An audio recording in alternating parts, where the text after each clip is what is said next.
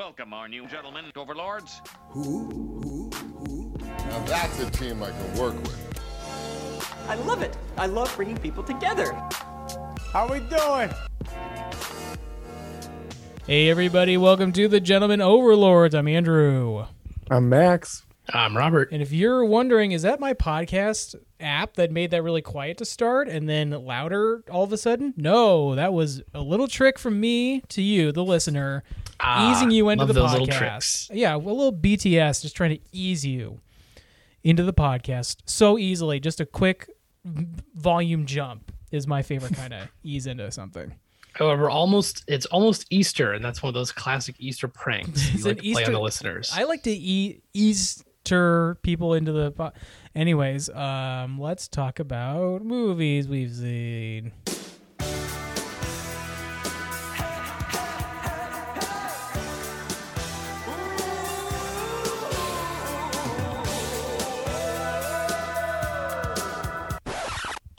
You forget about me. Look my way, girl. Something breakfast. Movies we've seen. Robert, start us off, buddy. Um, traveled a couple weeks ago to lovely Schweitzer Resort in Idaho. Uh, didn't do any skiing or snowboarding myself, but did tromp around in the snow. And when I wasn't tromping around, You watched watching some movies. Michael Fassbender's The Snowman. you're right. Dear Mr. He gave- Police. He gave me all the clues. Yeah. That's correct. Um, we watched Tombstone. Amazing movie. Talked about it on here before. Val Kilmer, Kurt Russell, Sam Elliott, uh, Michael Biehn, Bill Paxton, so many people. Uh, Powers Boothe, uh, Thomas Haden Church, who might come up later in our discussion. You got Michael Rooker in there. You got Jason Priestley. You got Billy Bob Thornton. You got Stephen Lang, Billy Zane. You got so many people. It's insane. Um, love that film. It's also kind of we watched like a little behind the scenes thing before, and I'd heard this. I think that after the director passed away in some little like American Western magazine or some weird like cowboy magazine, Kurt Russell like quickly did an interview. It was like, yeah, I basically actually kind of directed it, and he, I, I, I told him, I gave him all the shot lists every day, and he d- did what I told him to do. It's like good memory of that man. Thank you so much for that. Um, I do think that's kind of funny, but it is. I mean, that's very impressive. Who's going to dispute him that he's now that he's dead? Yeah, he's like, and what's he gonna fucking say? Come back from the grave and have a fucking shootout I with fucking, me? I at the fucking dare. Corral? I don't yeah, think so. I fucking dare him.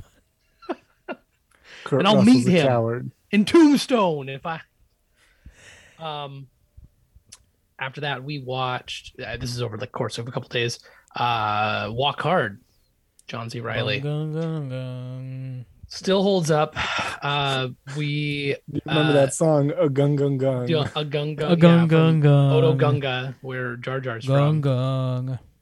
uh I remember seeing that in a little town in uh somewhere in Oregon with uh, uh my buddies who were all on the trip and um we were laughing our ass off Mhm. then and laughing our ass off now. Still, it is still so funny. yeah, a You few still watched it with the same buddies this time around? same buddies, uh, partners now. Hey, we weren't uh we weren't part we weren't maidenless as the Elden Ring players say. Uh it was uh great. Uh, that's not what they say. It's something about fingers and um, holes. Finger butthole. Well, we weren't doing that either. We were just watching Walk Hard. What am I missing not playing Elden Ring? so much.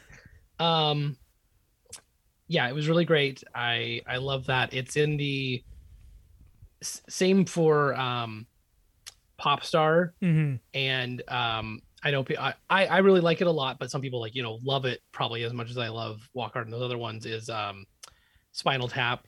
Yeah. Music music mockumentaries like they there are just some really amazing ones and I feel like Walk Hard is so high up there because it also like hits so many of the parodies and oh it's just such a delight. It also feels movie. like not a ton of people saw it. I think because like it came out in like late 2007 or something, and I do feel like there was like a bit of a comedy like like people were tired of of like studio comedies for a little bit, and I feel like it came Mhm. out right in that time where people were just like not seeing comedies in the theater. Like it was it was pre The Hangover, but like kind of post The that height like, of comedy. the yeah right comedy made a return with um but like right after like everyone was super sick of like because will ferrell had a movie coming out like every six months at that point and so i think Yeah. people like had hit a malaise on comedies and john c reilly i think was also kind of tied to will ferrell at the time and so i do feel like that movie came out in like unfortunately the right time for a bunch of people to be like oh i think i'll skip that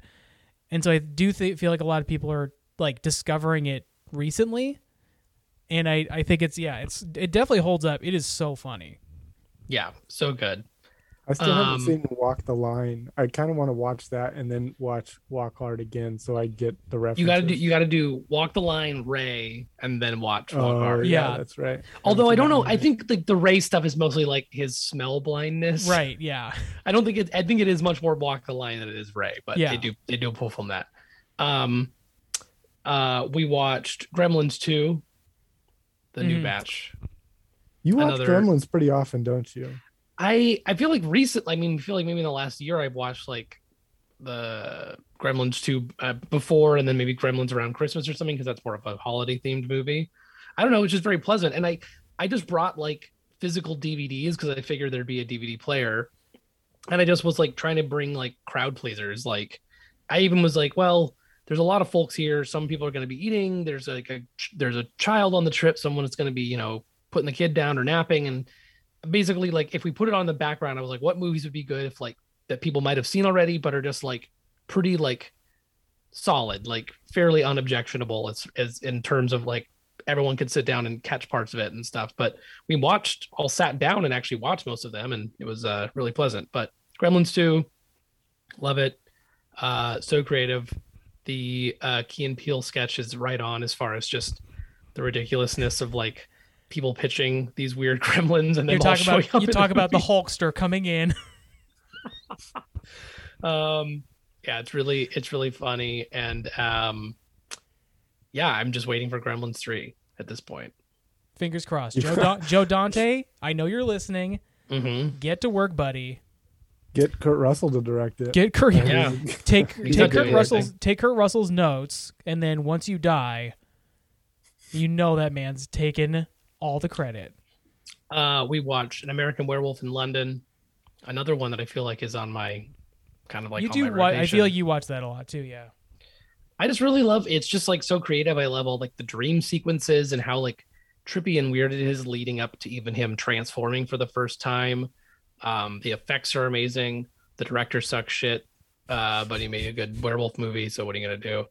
Um, uh, yeah, it's just really great. I really envy the the coats that they're wearing when they first get dropped off um, on the moors are so cool. They're just like big puffy coats, and one's kind of like sort of like a weird pea green, and one's uh red, and I'm just jealous of them. They're so Was it retro made? cool. Was it early '80s? uh late se- 70s, early 80s? I would have late, I se- could double late check. 70s, early '80s had some great fucking jackets. hmm Yeah, they're really great. Um, yeah, and I just think it's such a funny. It's also just like kind of it's kind of corny, but it's like every every song in the soundtrack is moon themed. Um, which is sort of corny because like even it doesn't feel like it always fits what's happening, but um, but it is a yeah, werewolf movie, so It is. Does it have Uh, the like Japanese X Men theme song, "Howl at the Moon"? Maybe in a, I hope they do a remake and that's part of it. There's a lot more moon songs at this point now. They can The just show theme- clips of Moon Knight. the theme Well- song from Moonfall. Mm-hmm. Uh, 81, I believe, was when that was when that was made. Um, and then I also watched uh, The Nice Guys. On that trip. Oh, Love it. I I, miss think Ryan it's like Gosling. 77. Yeah, I wonder what he's up to. Um, because He's, he's, so supposed to do great. some. He's supposed to do something with Chris Evans, a CIA movie, but Hmm. I think I don't know if that's still coming out. I'm just surprised. Like I think I said it before when I've spoken about this. Like they set up a sequel that they're like gonna have sort of a detective agency. Russell Crowe is back, uh, has fallen off the wagon and is apparently staying off the wagon. He's drinking again, um, and Ryan Gosling's character is still kind of a fuck up. But like, it's sort of a weird ending too, where like not all the people that should have gotten in trouble did. And I just would love set in the early 80s as much as you can age up because that uh the daughter in the in the movie is so great, and she's the one Another is in, another actor we may talk about. also later in, in the episode. that we're going to talk about. Um, so make it appropriate, you know, early '80s, mid '80s, or something. Um, they won't look like they'll have aged that much, but yeah. I really love the 70s. I think it's like 77 when it takes place. Like, you know, you could do it. It, it would just, I'm just, it's annoying to me because it seems like a fun IP and something that they should just like, that they that had. I hope it made some money and I hope it's popular enough to necessitate that. So, I think they Anyway. should instead. I think they should come out with a new Nice Guys every couple years, but have it jump a decade every time they do a new Yes. one. and, That starts, formula, and then it starts like going into the future. that tried and true formula. Um, I'll rattle off some more that I'm that I went through. Uh, Empire Strikes Back. Rewatch that. Love it. Never heard of it.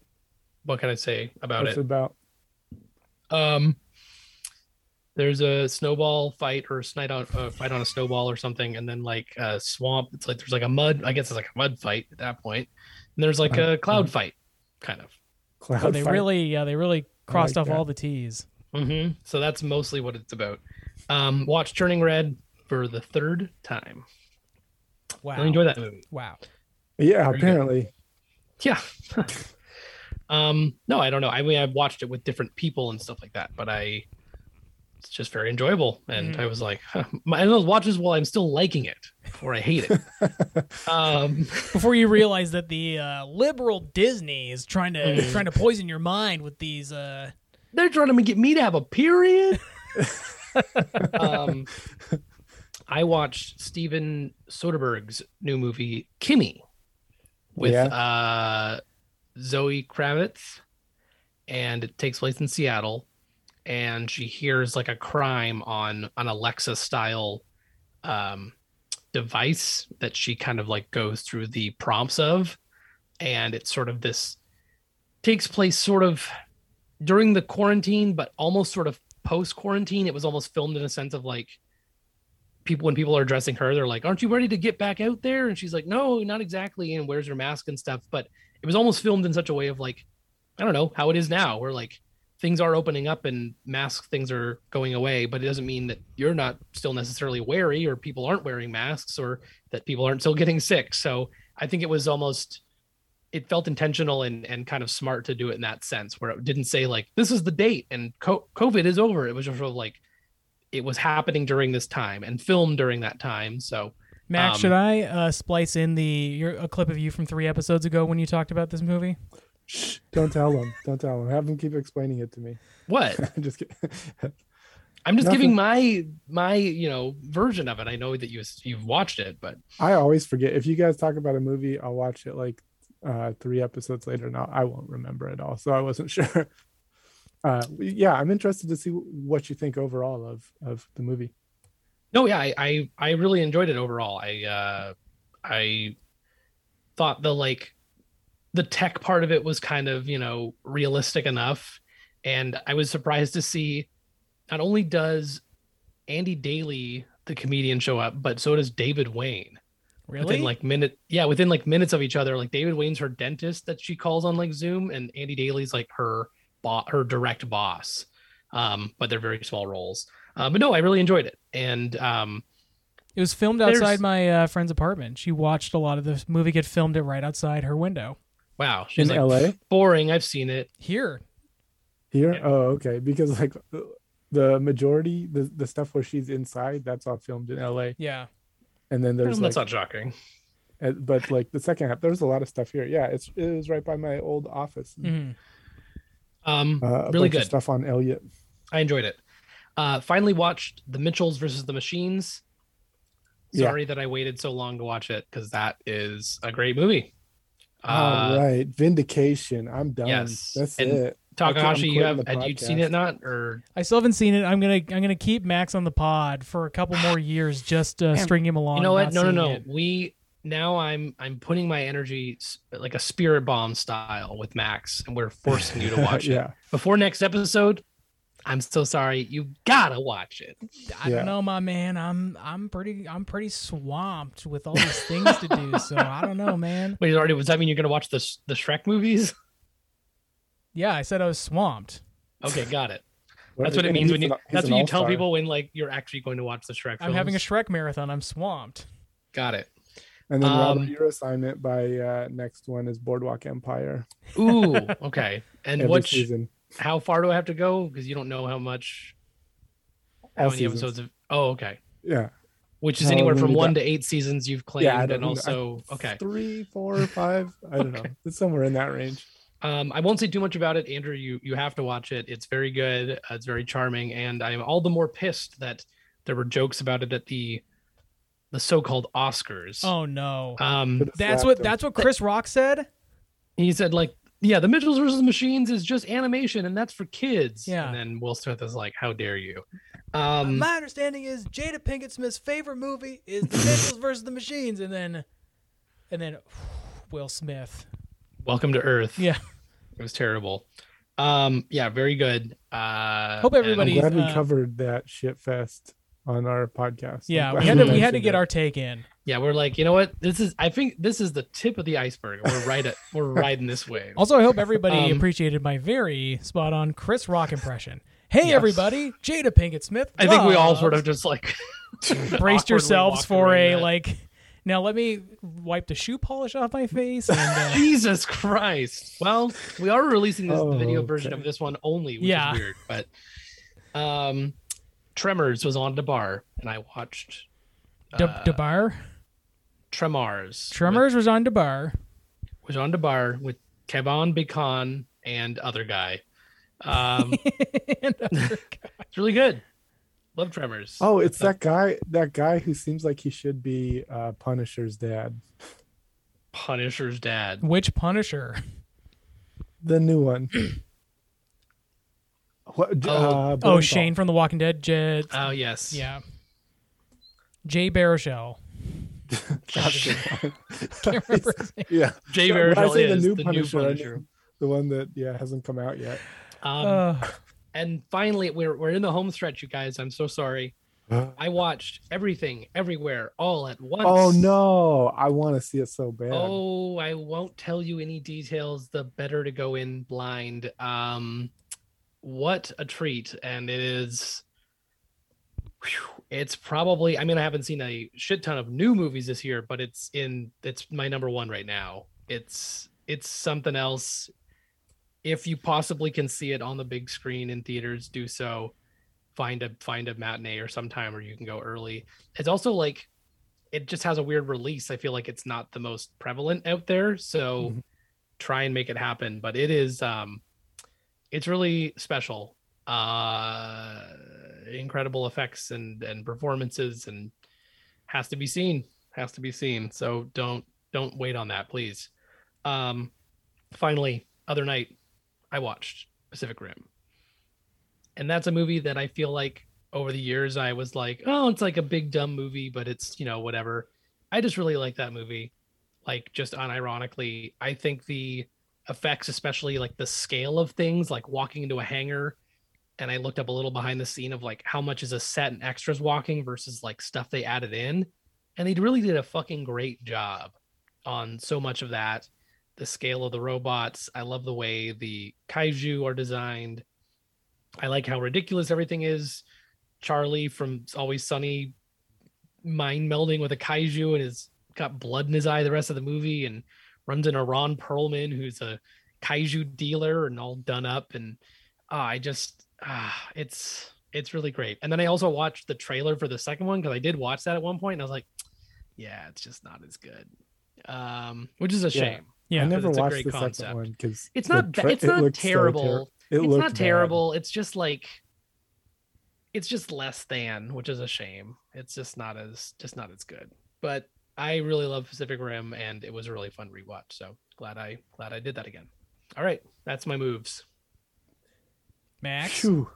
Uh, I saw No Time to Die, the new James Bond. Oh, I thought um I thought there were good parts to it. I thought overall a little bit like it went a little long. I thought there were a lot of things that didn't really make sense. I feel like that's been how I felt about all of them except for Casino Royale. Mm-hmm. that's just far and away the best of the Craig ones. Um, I haven't seen I haven't seen No Time to Die yet, but like I just feel like that's generally how I felt about every Craig one except Casino Royale. Just like it's too long. and there's there's interesting parts to each of them, but like Mhm. these could these like five movies could easily be three. Yeah.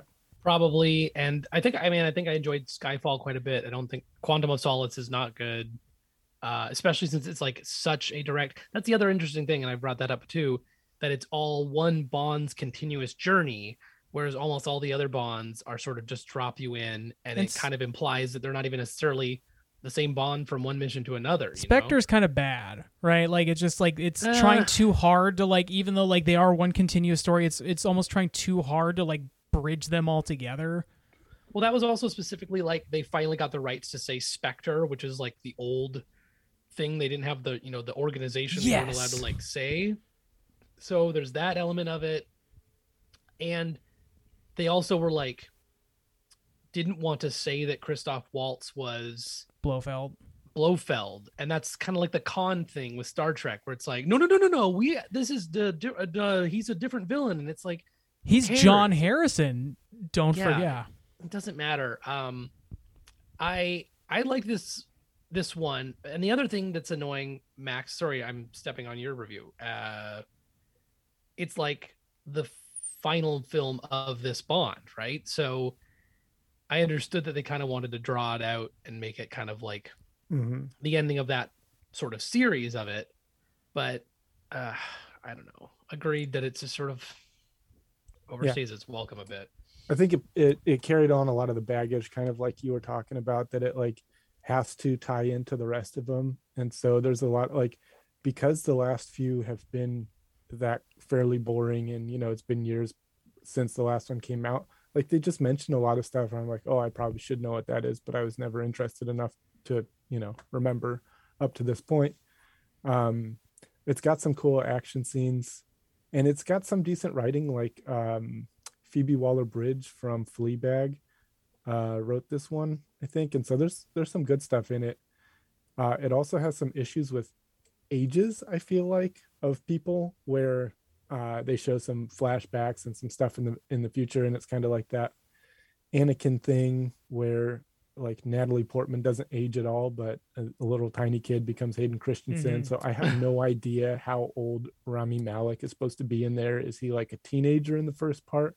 or is he like 60 years old in the second part or like you know what's going on uh because he's kind of like running into another actress that changes completely like lives her entire life while he lives three years or something like that. So i don't i don't yeah, know. that is kind of interesting. uh but anyway uh good good action scenes a bit but way too long. Uh i also watched drive my car uh Oh, is still haven't watched it.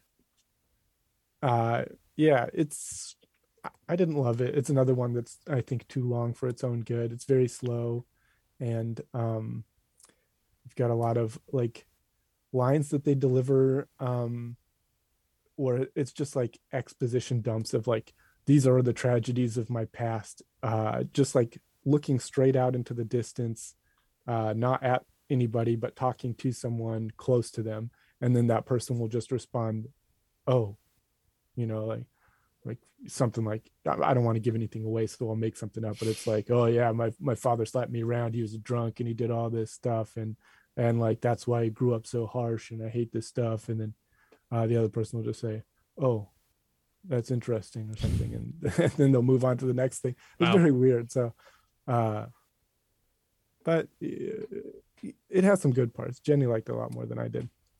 Then I watched Under the Skin with Scarlett Johansson Mhm. very very strange movie um also long and also very slow uh, have have you guys seen You're on a roll. it? i know I haven't we- seen it. like, I have seen it. I, I enjoyed that. It's it's a weird one. it's it's weird i think like there there's definitely some stuff that could be trimmed because the whole maybe first half of it she's just like driving around in a van and it's the same thing over and over again uh scene after scene nothing at by the end of it is explained so you don't really like have a grasp of oh this is exactly what happened you say Mhm. like you can like think oh i think this is what's going on but so there's a little bit of it that like I kind of wish there was a bit more to grasp onto. I don't know who certain characters were, so I don't know like, you know, what their relationship was. There's some weird stuff going on. I could probably read up on it, but I don't think I should have to do that for a Sure. movie after I've watched two and a half hours of it. You know, I don't have to like then then go read up on the novel to find out what I watched. Right. Uh, but it's got some very interesting visuals. Holy crap! There, there's some weird stuff and it can creep you out. But uh, good stuff. I also watched Don't Look Up, uh, which is And I shan't. it's a movie by the weird The Zucker brothers. Zuckerberg. No. Uh, so the guy did like what Step Brothers, and he also did It's Adam Big McKay. Short. Adam McKay. Adam McKay, yeah. And uh, I really like The Big Short. I'm not a fan of the Will. Fer- I think like w- after that Will Ferrell thing that you were talking about, Mm. uh, where everyone was getting tired of him, I definitely got tired of him. So, um, it- it's I think it's closer to uh, The Big Short, but it's definitely got some stuff from uh, the other one dropped in, like some some weird humor stuff. It is it's it's funny. I enjoyed it. Uh, Timothée Chalamet is also in it. A lot a lot of good people are in it. It's fun. Uh, it's weird. Like another movie that I watched, Ready Player One, uh, have like a, a character, a- an actor that played kind of similar characters in both of them. So they're like a rich, eccentric person who like creates technology stuff and is is a brilliant. And he's like doing the same role. A little bit weird seeing both of those within a, a couple weeks of each other. Uh, I guess I'll talk about Ready Player One. I thought it was another one that was too long for its own Yeah. good, kind of boring. yeah And it's like right up that alley of hey, it's video games, but you don't understand video games kind of stuff. Yeah. Robert, you're absolutely right. Somebody would have driven backwards. That, It's like you or me or like someone would have just like especially in a race where like if soon as you went into a race and there's like people with like these insane cars that were like probably like level 99 and we're gonna get there first, I would just be like, I'm just gonna fucking fuck around, just go backward. Like yeah, just run into walls, find some shortcuts for sure. yeah. It's so weird. it's just like annoying from like a it feels like a normie of being like, ah, but someone finally went backwards in a video game. It's like, okay. Yeah, there were a, a few things like that where I was just like, oh yeah, video games are pretty I mean, new to you. I also they? think like I read the the book on uh vacation and I thought I think I thought it was like fine, Yeah. but it's also very weird and is very specifically like the second key is like you have to perfectly recreate war games with Matthew Broderick. And that feels like for the movie having a weird simulation of the shining and just going and getting a key is much more like visually entertaining and interesting and they did some stuff where it you know almost exactly mimicked it where i was like that's very impressive technologically but i i can't imagine them like bringing the war games to the screen and being like hurry say the line exactly like matthew broderick to get the Yeah. bonus point Yeah. like it just wouldn't translate so it is what it is but oh that movie i I I'm I wonder if I would have liked it more had I not seen Space Jam already because that's it the really thing i feel like, it's sort of what kind of pushed led to it. forward yeah. Yeah.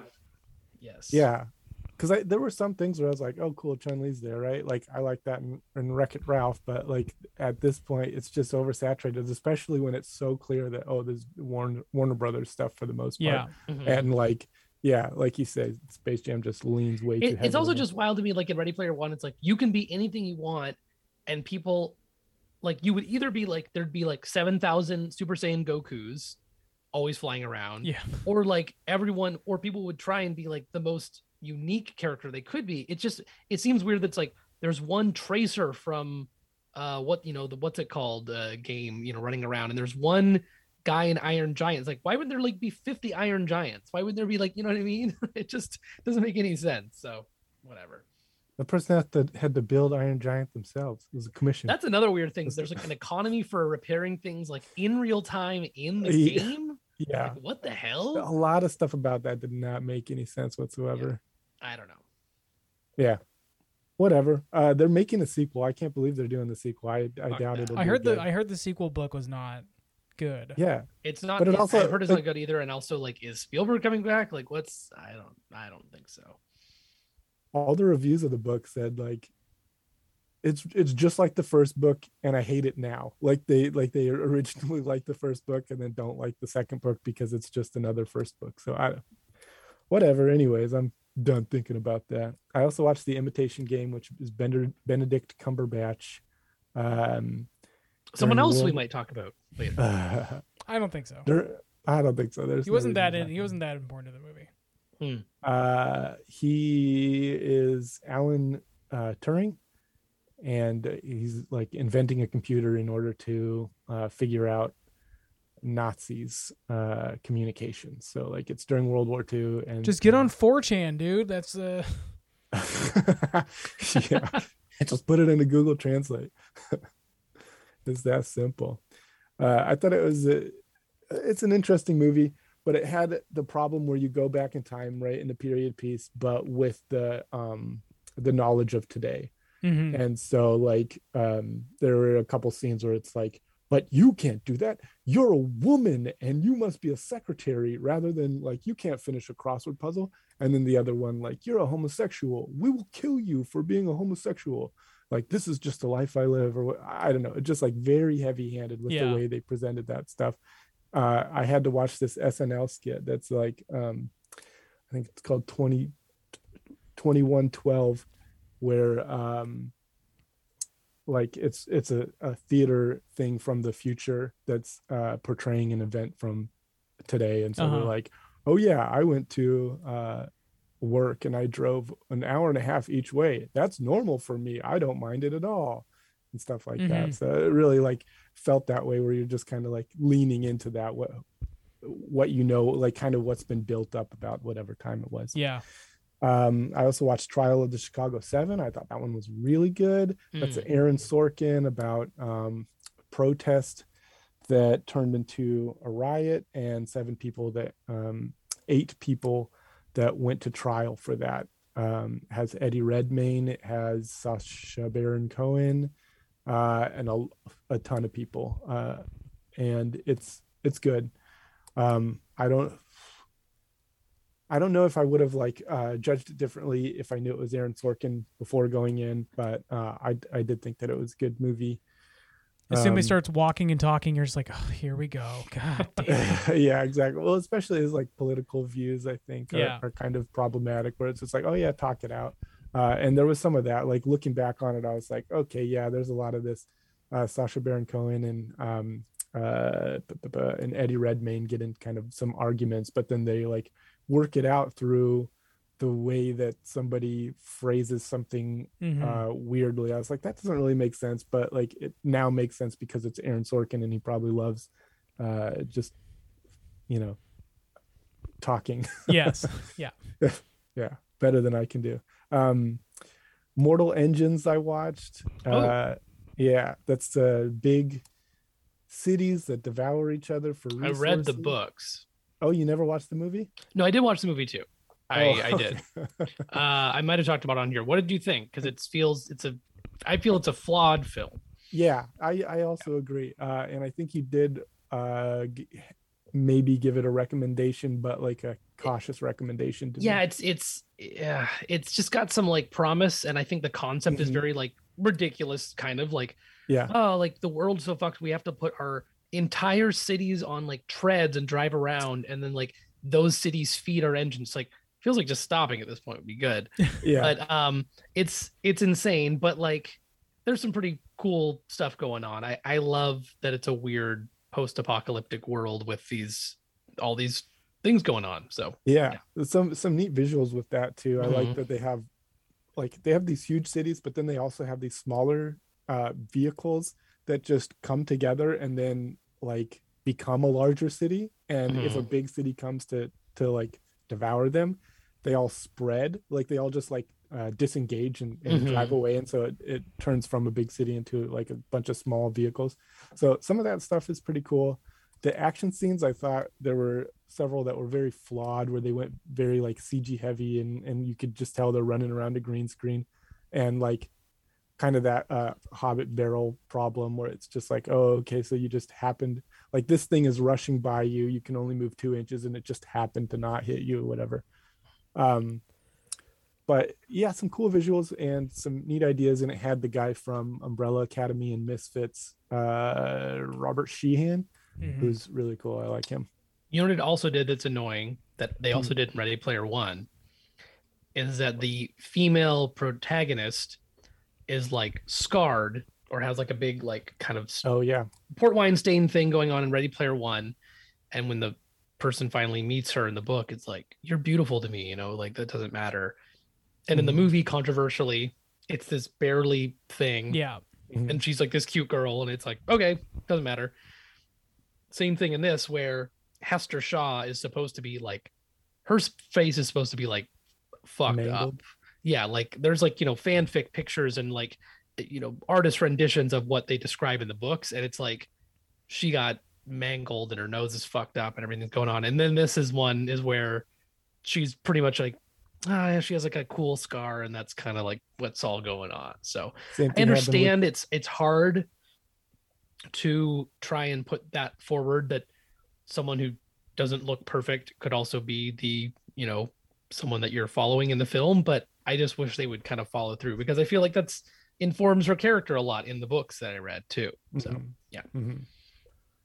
They did it with Tyrion Lannister. I guess he was supposed to be missing a nose as well. yeah his big chunk of his nose is gone and stuff and two different colored eyes and which is like i also know that there's some practical you know things and like you have to add material to take away material and all that stuff but i don't know it i wish i wish someone would take a big swing on on some of those castings sometimes that would be cool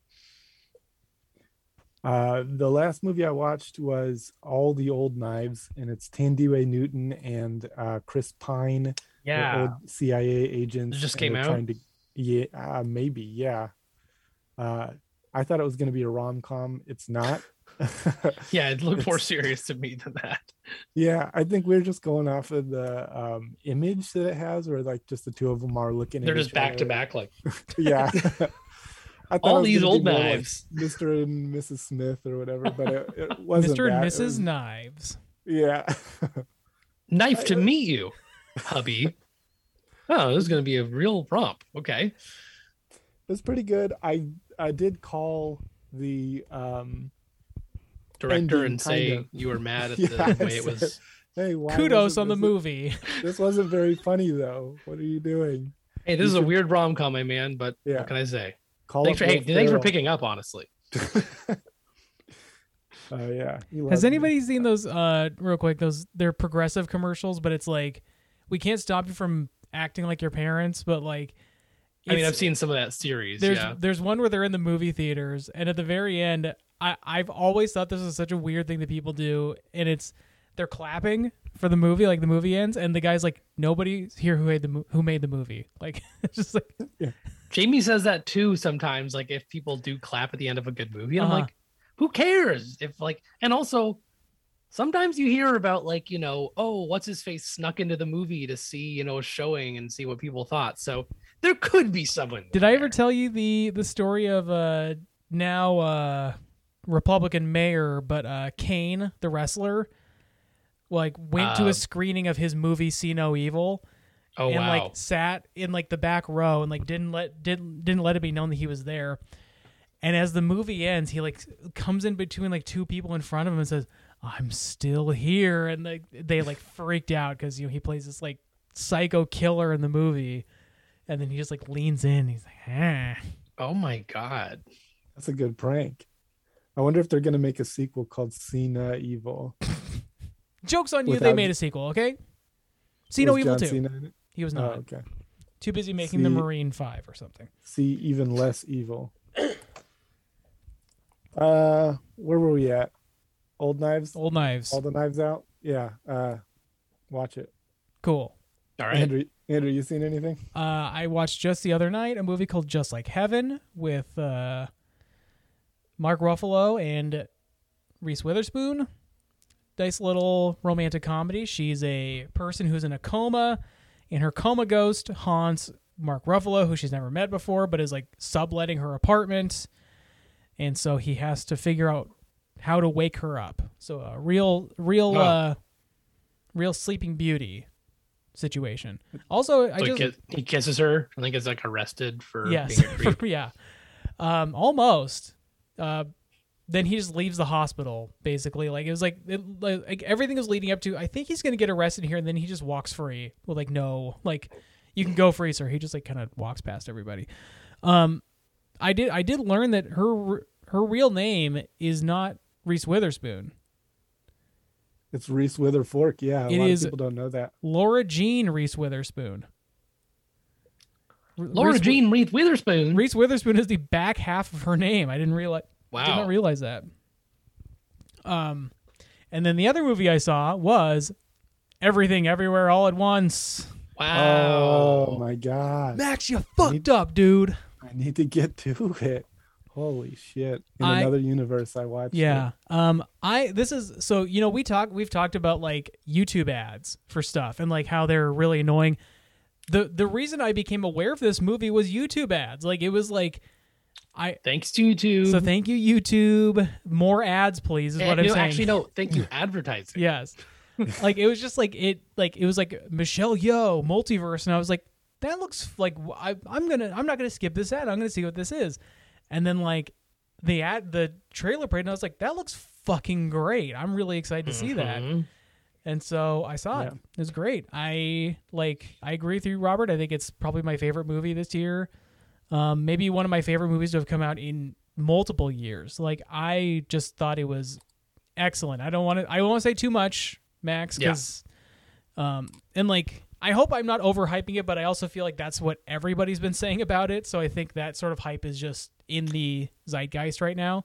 Yeah. Yeah, I've I've been like before it came out, or I guess maybe when it was like early screenings, uh, before it like released widely, there were Yeah. a couple articles on it, and I like haven't been I've been like skip skimming through to make sure I don't read too much Yeah, in terms of uh like plot or anything, but just the cast that's in it Yes. seems great, and yeah, Short Round from Indiana Jones plays her Yeah. husband. I didn't realize that was him until like days after the movie, and somebody said, and then Short Round. I was like, that. Whoa, whoa, fuck, wow. Yeah, I was reading an article uh interviewing James Hong also. Yeah, um, and he was talking about how he came back uh, like he left the movie industry because there were so many shitty roles and then came Yeah. back for this one because it's awesome hmm Yeah, Michelle Yeoh did an interview with like Esquire or something, and she was just basically like, I, you know, like I don't go to a lot of meetings for movies because like leaving my family is like a big deal to me, and so like when I read this script. Uh, it meant a lot to her because it was like the first time somebody offered her a role that she felt like she could actually like show her range in mm-hmm. it and she was Yeah. just and like, so like she got like super emotional because she's just like i was just so happy that somebody saw in me the ability to do this. It's like man like God, she's she's had such a storied career and for her to feel like she hasn't gotten the kind of roles that she feels like she's capable of yet is is really amazing but or not amazing but sad I, I had I read this list of like Michelle Yeoh movies that you should see, and I, I think it was just like a list of five, but all of them sounded so cool. There was one where she's kind of like playing an Indiana Jones uh, thing where she's like trying to get in and, and save um, some historical stuff. yeah some is- historical stuff yeah, it was night at the museum exactly. Uh, no, these are all old Hong Kong ones. They- Yeah. but they're cool. Super Cop is one of them, but I don't know. I don't know if you guys have seen Super Cop or either of the police stories. don't I know have. if I. Do you have to watch the police stories before you watch Super Cop?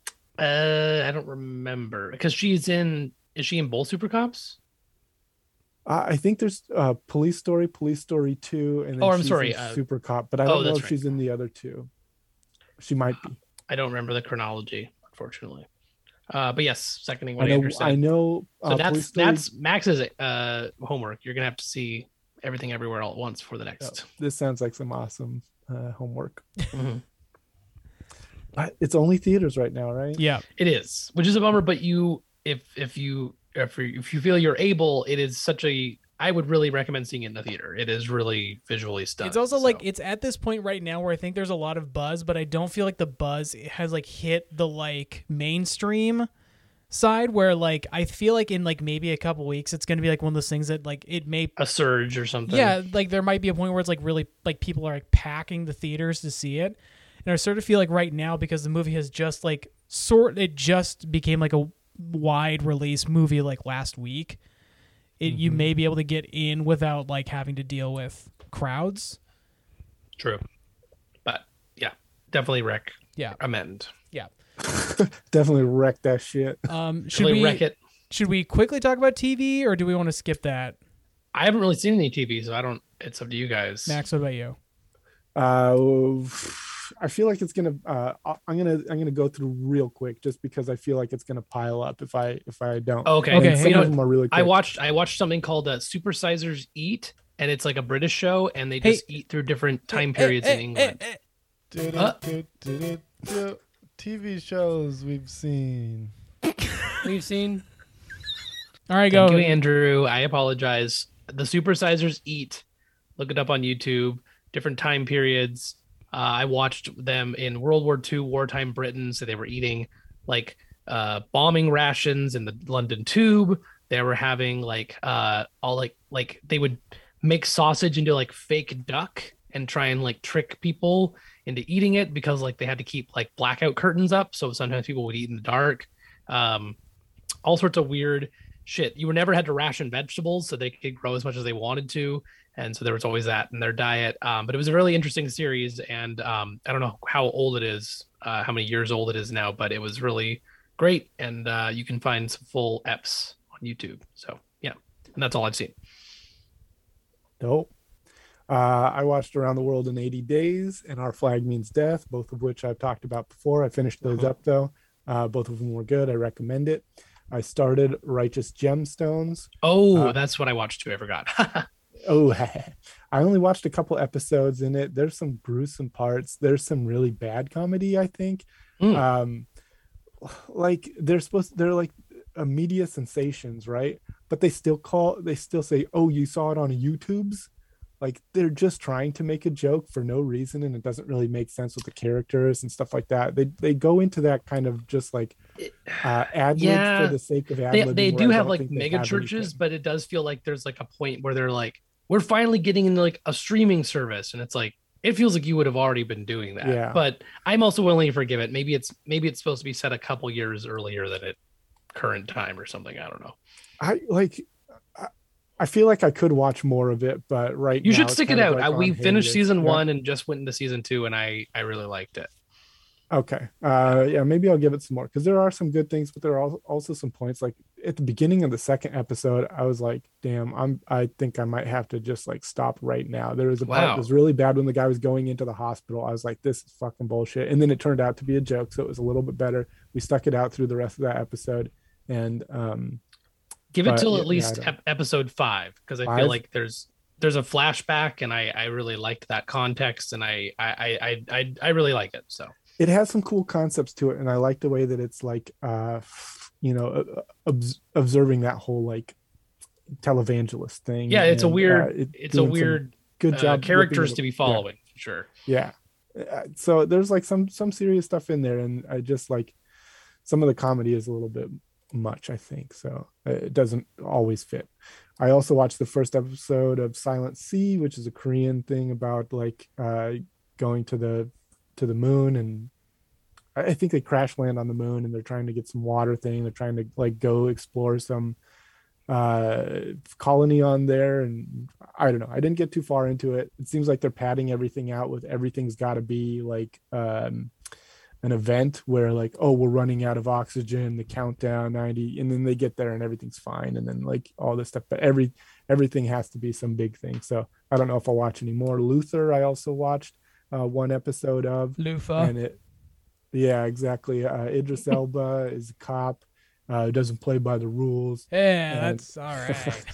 Say no more. i don't always i don't really like the idea of cops that don't play by the rules and kind of do their own thing and especially not when it's glamorized uh so like i don't know if i'll be continuing with that one.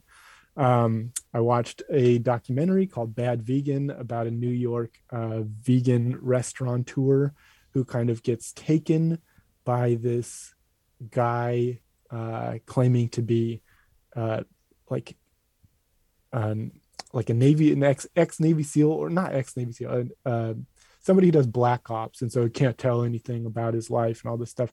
And just in he like creates this whole world that she kind of gets wrapped up in uh and it ends up like ruining her life and like ending her restaurant and all this stuff. But by the end of it it's kind of like is this is this like there's a ton of gaslighting, but there's a, al- also a whole lot of like you sh- you should have seen some of these signs here, and at some points you saw the signs and then continued with it. At this point, it's your fault. You got to take some of the responsibility, and you can't really tell if Netflix is trying to explain that or if Netflix is kind of going with the like this, uh, you know, um, she's absolved of, of all wrongdoing in this. You So- opened up your eyes, you saw the sign. Is what you're saying.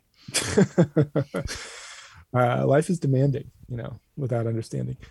Uh, I also watched When They See Us. Um, it's another that another trial movie, kind of like the trial of Mhm. Chicago Seven, where uh, this was the Central Park Five, I think. Oh, Uh, yeah.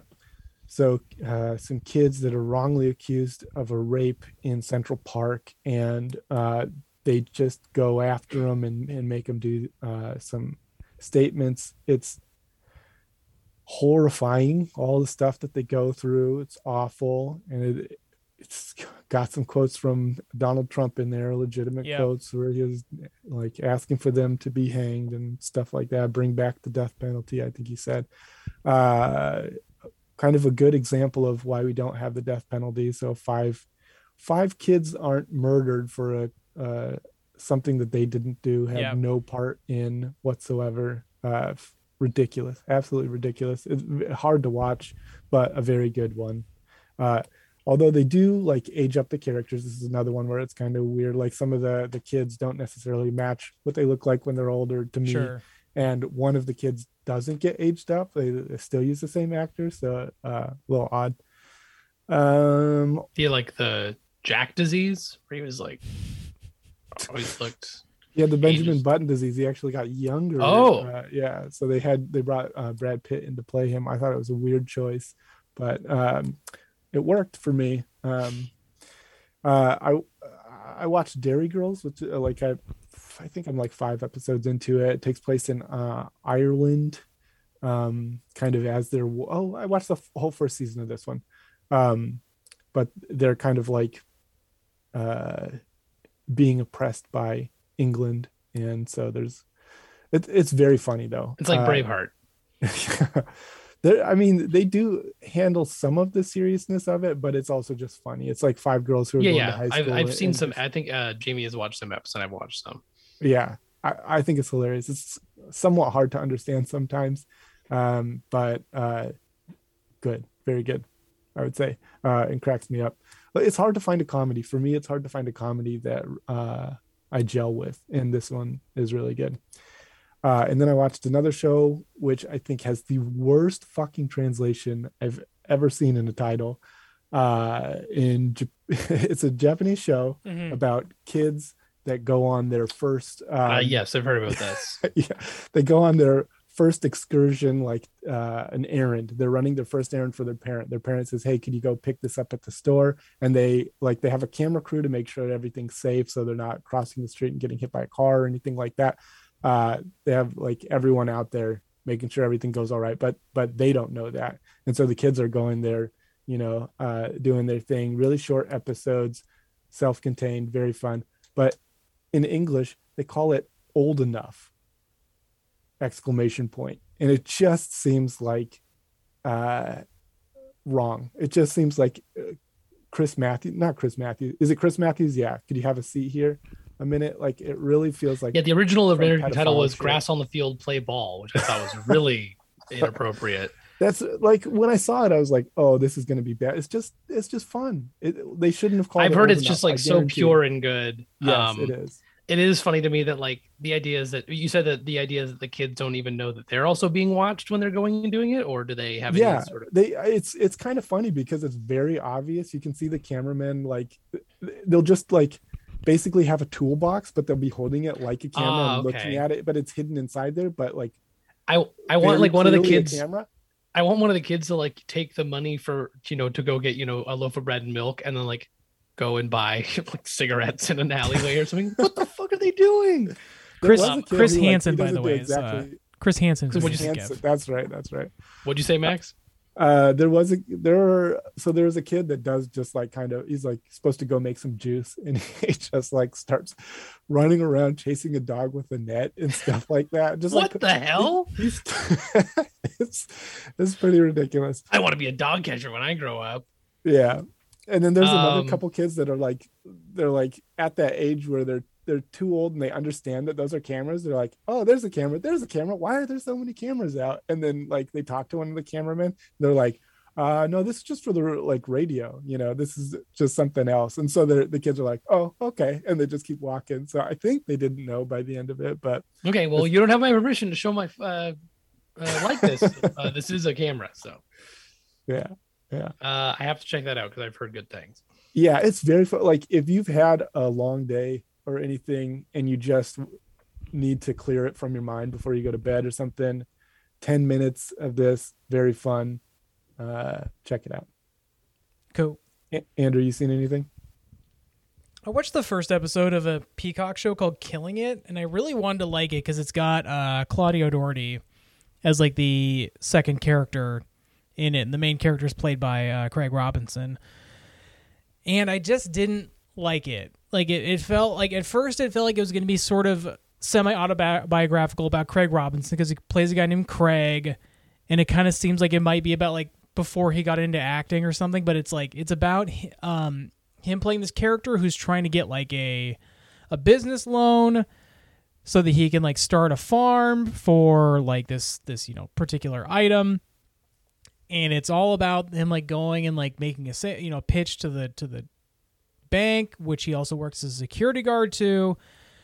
And then like he gets roped up because the bank gets robbed. It turns out it's his brother who's robbing the bank. And you know like it's just so it's a it's and the, like the humor of the episode does not vibe. Like it just wasn't funny parts of it were funny. You know, Claudia O'Doherty is is like I would laugh at her reading the phone book. She's just so I just think her delivery is so funny, and she's such a funny person. But like, the jokes just weren't landing for me. I you know like I don't know. It just wasn't. It was disappointing. Like it may get better at a certain point, but like the first episode did not do it for me. Mm. Bummer. It- And s- sorry, I didn't know who Claudia or O'Doherty was, but I looked her up and she's in Our Flag Means Death. Oh, is she? If you want to watch that Cool. instead. I think I will. I probably will. um, yeah, it was. I I wanted to give it a try and like it, but it just didn't didn't vibe very well for me. But, um, yeah. Other than like new episodes of Star Trek Picard and Halo, that's most of the TV I've been watching. That, that's what I was wondering. Are you guys continuing on with Halo? I have like Paramount till the end of the month, and I think I watched the third episode. Mm-hmm. And uh, I'm convinced now that we've seen Chief with his mask off, and then um, that woman on the Covenant ship with her clothes off, and now we've seen Chief's ass on the third episode. yeah. we're probably gonna get penis in the next episode. Uh, Hopefully, All right. hopefully. I'll sign back up. yeah, sign back up. Plus. You may want to log We'll back have- in. Wart, wart, wart. Master Cheeks. Am I right? Yeah, that's, what I called him That's too. right. Um, it's bad. I don't really like it. and I'm kind of hate watching it because I have Same. the subscription, and I'm just like, this is such a weird adaptation of like this property. Like, call it something else. It's so weird. I don't know. Yeah, it just like I, we talked about. It's also like yeah. I don't care that much that I'm like they've ruined Halo. It's like it's just I know enough about Halo. Where I'm like, this just seems not to be that. So Uh, yeah, I get. I, we talked about it in the bonus. yeah, I'm not so precious with the Halo lore and like source material that I'm just like I can't believe they would do this. But it is like it's just like it's a bad show. Like it just is paced poorly. It's written shitty. It's just not good. So there's no like Kilimanjaro, yeah, that's what I'm looking like for. that. Yeah. Yeah. Um. Th- Anyways, there was- the- I, King of the Hill. I remember in the first episode, I don't know why I got so upset, but they like picked up a plasma pistol and like didn't use it to take down the shields and then Nope. like switch to another weapon and, Nope. and like finish it off. I'm just like thinking of in gameplay terms, and I was like, I don't know why that bugs me so much that they did. Well, I mentioned there's like they the villagers shoot them with a chain gun and it Yeah. doesn't do anything, and then Chief did does it. It does kill him. It's like it should be like assists show up on Yeah. his HUD. Like yeah. the dead people like got the assists on their Um, kill death ratio. Speaking of King of the Hill, I did briefly see somebody uh, posted something on the internet, and then like somebody in the comments posted a, a two second clip from King of the Hill of uh, Hank Hill saying, "Well, I'm about to bust." and I was just really hoping that becomes a very prominent meme at some point. But anyways, Fingers Let's- crossed. let's move on to the movie we are here to talk about. Finally, we're talking about it. Spider-Man: No Way Home. Sling us a web, you're the Spider-Man. Sling us a web tonight. Cause we're all in the mood for a hero now. And there's evil doers to fight. Spider-Man: No Way Home, uh, starring only Tom Holland, the only Spider-Man in the movie. True. uh, Tom Holland, Zendaya, uh, Benedict Cumberbatch, uh, what's Ned Leeds? Oh, uh, Jacob uh, Batalon. How do you pronounce his last name? Uh, Uh, Jon oh. Favreau, and possibly villainous fiends you've seen in the trailer. and Jay Baruchel. Um, That's right. so before we get and into Marisa Tomei. and Marisa let's- Tomei, of course. Um, before we get into plot stuff, would you guys recommend people? It is now available for rent, purchase, whatever. It's not, I don't know if it's streaming anywhere yet, but uh, I don't think it's on a streaming service, but it's like yeah, five six bucks on on like YouTube, Amazon, blah blah blah, everywhere. Yeah. Like so. Would yeah. you recommend people spend their money to rent or buy uh, Spider-Man: No Way Home? Definitely, I would. I think it's the it's my favorite of the Holland Spider-Man movies, and um, uh, yeah, I really really enjoyed it. So I would definitely recommend Yeah. that. Yes. Max, what about you? Yeah, dude. Yeah, yep, dude. these are these are some good ones. I like the this whole Spider-Man uh trilogy has been good. I The think fir- but the this- first Holland trilogy, That's yes. What? Yeah. just because it seems like we one. are.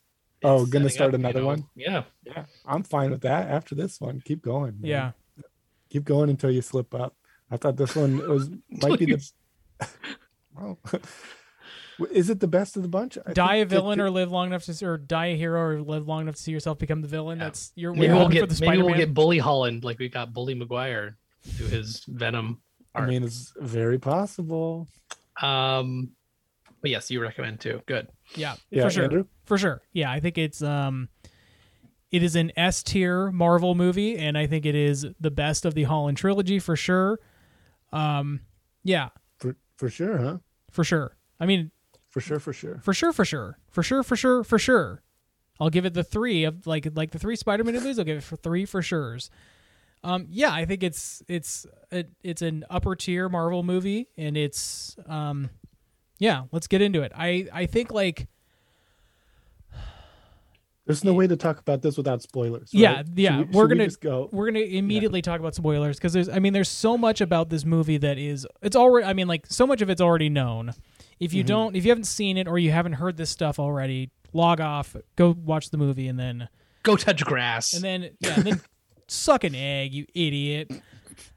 Um yeah, we're gonna spoil this movie left and right. So this is obviously this is the beginning or at least the continuation. okay, so first of all, Peter Parker is Spider Man. yeah op- will open up. Movie opens. It immediately follows the the events of far from home which is uh quentin beck outing peter parker as spider-man on j. Jonah jameson's or not on his show but clips of it are shown on j. Jonah jameson's show and he reveals to the world peter parker is spider-man! And so that the if I have one compl- I, have a couple complaints about the movie. I don't think it's a perfect movie, mm-hmm. and I do think ge- like a genuine complaint about the movie is that they blow through the Quentin Beck fallout like mm-hmm. pretty quickly. Like you know, like whether or not he's gonna get in trouble, all that stuff. Like you know, the the movie is all about too many people knowing about Spider Man and knowing his secret identity. But the Quentin Beck aspect of it, of him outing him and all that stuff, is solved within 10 minutes. And I do think like there was just a, it was just it like as soon as Matt Murdock is introduced. By the way, Matt Murdock is in this movie. Uh, Charlie Cox, uh, Mar- Netflix's Daredevil. Um, I, I, do you think he's going to show up in the She-Hulk? He's got to. Right? I think he's got to. He ba- And do you think it he's gonna- basically well, and, and I'm seeing what you're saying, Andrew, but I think like he is a good lawyer, as he says, Yeah. and I think it's like he gets the charges dropped, but like the damage is done. Like it doesn't in the court of public opinion. There's enough people that assume that he was responsible for what happened. J. Jonah Jameson is leading this, you know, fear campaign against him, and Mysterio did a good job of making people think that he was doing good and had come from some other universe to help everyone It's it, I- and I, think the that- connection to the Stark technology and drones, it just I can I can see where people are like hesitant to believe him. Yeah, I think the difficult thing, and I, I'm I'm almost like I'm reticent to recommend they do something like this because it would probably make the movie feel too bloated, and it is a loaded movie already. Um, to have you frequently going back to J. Jonah Jameson and reminding you that like he's this hated figure because like there are parts of the movie where they don't even they may not touch on it for like 20 minutes and because he's off you know fighting electro or or someone else. And so we we kind of cut back to it every once in a while but i do feel like there's points in the movie where you kind of forget that he's sort of like in a lot of people's eyes like kind of a public enemy sort of person until you know roughly halfway through the movie when um something happens and he gets shot at.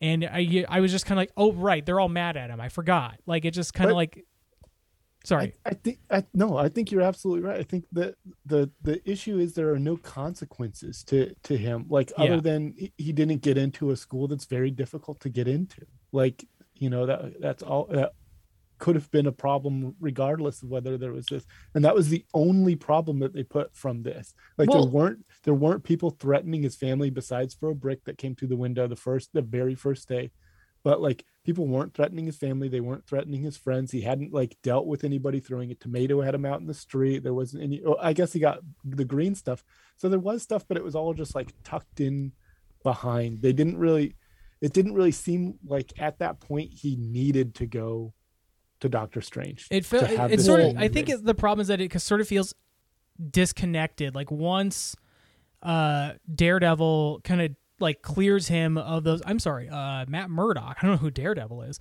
Uh, when Matt Murdock kind of says like, "Well, you're cleared of all charges." It did sort of almost create this like delineation of like the Quentin Beck aspect of it versus now like this court of public opinion thing and it sort of made it two separate issues almost like it didn't like it, nowhere else in the movie did you ever feel the reverberation of this happened because Quentin Beck outed him. And that's what I mm-hmm. mean. It just it just sort of felt like they moved on from that so quickly that it didn't end up it like even though it's the impetus of the entire movie and everything that happens, it's it almost felt inconsequential plot wise because it just was like they just seemed to like intentional or not, it just kind of felt like this was the delineation of like we're moved on from the Quentin Beck part of this, and he has nothing to do with like it's almost like a new per like J. Jonah Jameson became the face of this problem versus Quentin Beck, who was the one who created this problem in the first place. That's all. Otherwise, like I, I mean, like it, it's a it's a small quibble for me. Like it's truly like it is like it's it's fucking beans for me because like the rest of the movie is so good, and it's not a per- like I said, it's not a perfect movie. There's still parts of it that I I could quibble about, but like w- you know, I think overall this is an excellent movie, and I could rave about it for like three hours. All right, here we go. And here we go. Let's start. yeah, this is gonna be a four hour podcast, and uh, here we go.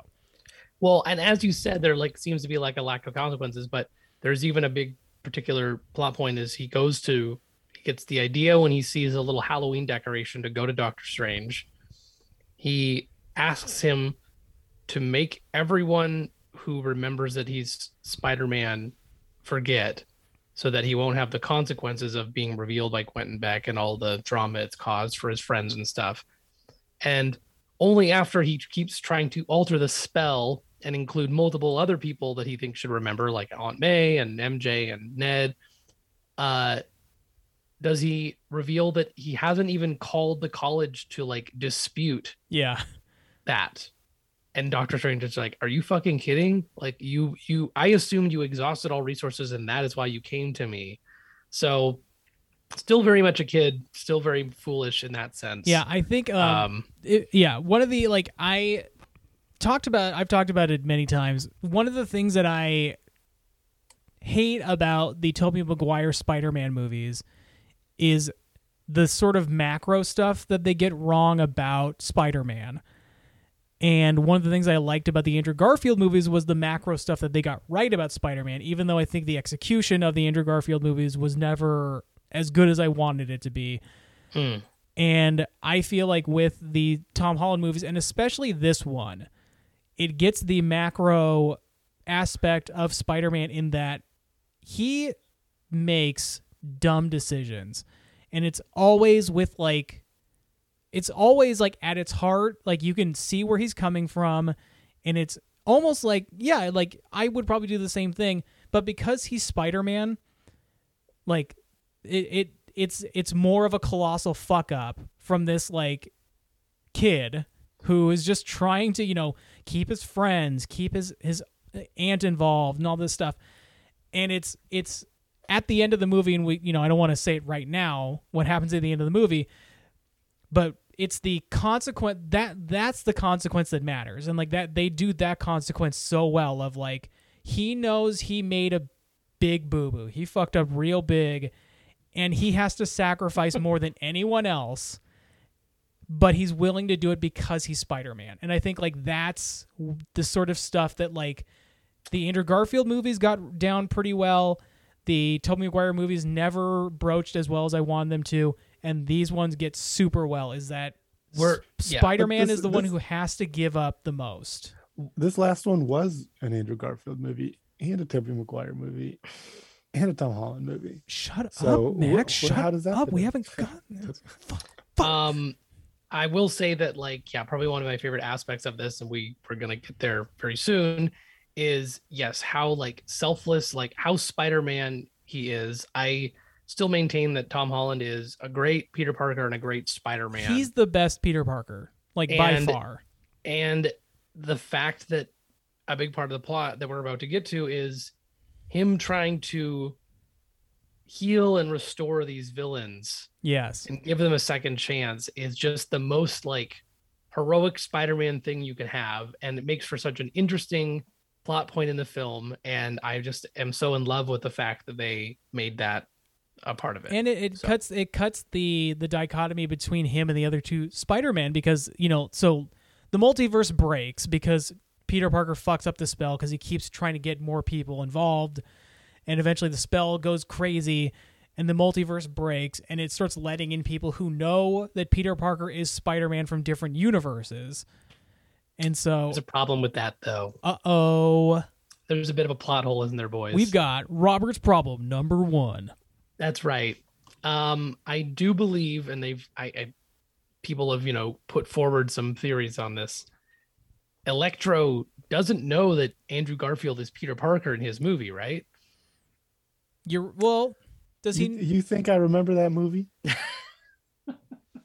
That's a great. You know what? I haven't watched The Amazing Spider-Man 2 in a while. He maybe knows the name Peter Parker because he works with with uh o- the younger Osborn. Osborn or What is what is Osborn's son's name? I can't think. Harry. Harry? Harry Osborn. He works with Harry Osborn in the movie, and so maybe he lets it known that So the the postulation is that with uh, when he taps in at the end of his movie Amazing Spider-Man 2 to the power grid that he would have had electrical information and things that would have revealed that Spider-Man was that. But I don't really buy that. But it does He- make he for tra- he tracked his data. He bought he bought his data from. Oh, uh, no. Google. Yes. You know what? his- You know all his what? Searches. you know what the Sony hack. that's there you That's go. the- These are Sony yeah. movies and the Sony it is hack. the plot hole of like it the, it's supposed to be characters that know that he is Spider-Man, that Peter Parker is Spider-Man, and he comes over and is like literally the end. I mean, we're gonna jump ahead a little bit. Makes reference to like, oh, I thought you'd be black. Well, he, I mean, like he doesn't know who Peter Parker is, but he maybe knows that Peter Parker is Spider Man. You know what I mean? Like that doesn't mean that he's like has like a full knowledge of who Peter Parker is. He just maybe knows that Spider Man's alias is Peter Parker. all right, okay. So you know what? Wow, and someone a Sony Rescind uh, your hand of a fucking. Com- Sony executive is handing a big money bag to Andrew right now. Dun, dun, dun, dun, dun. So apologize to the movie right now. I am so so sorry. Thank you. Um, uh, I, I went I went back and watched only the scene where he fell into the vat of eels because they mention it so many times in this movie. they him mentioned it like one into eels. time. at least twice. they mentioned it a but it- couple times. it cracked me up every time they did because I was like, oh yeah, he fell into a vat I- of eels, and I love his line afterward because the uh, Sandman says, yes, "I that's the best part. And he's, he's like, like- "How did you become Sandman?" He's like, "Well, I fell in this like uh you know collider in the middle of the park." He's like, "What about you?" He's like, "I fell in this vat of eels." Like, gotta be careful where you fall. I love it. It's like it's Both like even if you don't time. like that those are the origins of those characters, it's funny that they're both just like, "Damn, that's how I it also happened." I guess. I loved. I don't know if you caught this, but when Electro gets healed at the end, he just goes like, "Damn eels!" Like he's just like, he's just like he can't let it go. He's just like, "These fucking eels ruined my life." Like he, like it's his last line of the movie. He's just like, "These eels." But man, he looks so fucked up in that movie. And Oh, and while Amazing while Spider-Man he's- two. Yeah, Yeah. he gets a real getting- glow up in this. while he's getting electrocuted and falling into the vat of eels, like, but as he's like trying to fix something up above the vat of eels, right? Fix Yeah. Some uh, Yeah. ele- uh, electrical cords that are unplugged or whatever. He's singing "Happy Birthday to Max." Wow. So you pulled that sound quote, and it's now your Yeah. ringtone. Exactly. Uh, don't watch those movies though; they're so bad. Here, the thing that I love about this movie is that they gave those movies more respect than those movies gave themselves. Yeah, I agree Like, with that. They This- really they they they dug as far as they could into like what is this character's motivation what is their trouble all the and stuff talked that you about them what happened after the fact. Yes. This is interesting. and yeah like you you don't really see that same amount of care in those movies i think i know well the sam raimi ones i think there is you know you can tell er, on the early ones at least that they that he did care about him uh there's like a little fuzzy ball behind you andrew that's rolling around Don't. um Oh my god. trouble with tribbles uh but yeah I, I do like the fact that they even though they are making fun of the vata eels right Yeah. the, the rest of everything they really dig into the lore and they really like uh treat all the characters and everything that they've gone through with a lot of respect Mhm. and uh, really tie it together all the movies this one everything that um that tom holland is going through and they like relate aunt may to uncle ben and they relate like uh all of these events that happen in their lives it, i thought they did a fantastic job with that tying everything Yeah. together and i like when you said you went back and watched those old movies i was like why i mean i knew that they were in it right i knew that um andrew garfield and and uh Tobey toby Maguire. maguire were in it but i i didn't know why you would want to go back and watch those other ones but Uh-huh. after i watched this one i was like maybe there is a bunch of stuff that i'm like am forgetting about. So there's some stuff that i missed because uh yeah. Like it, it really felt like they Uh, they they did them a service. I, I yeah, I want to say, I mean, like the elephant in the room is yes, that that Tobey Maguire and Tom Holland come into this universe for the movie, and I assumed would be you know short cameos, but they really have a good chunk of footage and Yeah. time, and I think that's actually one of my favorite parts is like just the the Spider Men working together. I think the last Um, hour of the movie they share almost equal sc- screen time with Tom Holland. A- And I have to say this: I love Tom Holland. Tobey Maguire's a great Spider-Man. Uh, Garfield kind of steals the back half of this film. I agree. dude i went so w- we're we're in the spoilers but Yeah. yes. when he catches mj Wow. Yeah. his reaction to that like makes me tear up every time Yeah. Mhm. it's it's fucking powerful Yeah. It is powerful for such because like a- that the ending of his series is such a bummer. Like it, Yes. it's truly like his, his his Gwen is gone and he's just like he even says, and that's that's the one of my favorite little things.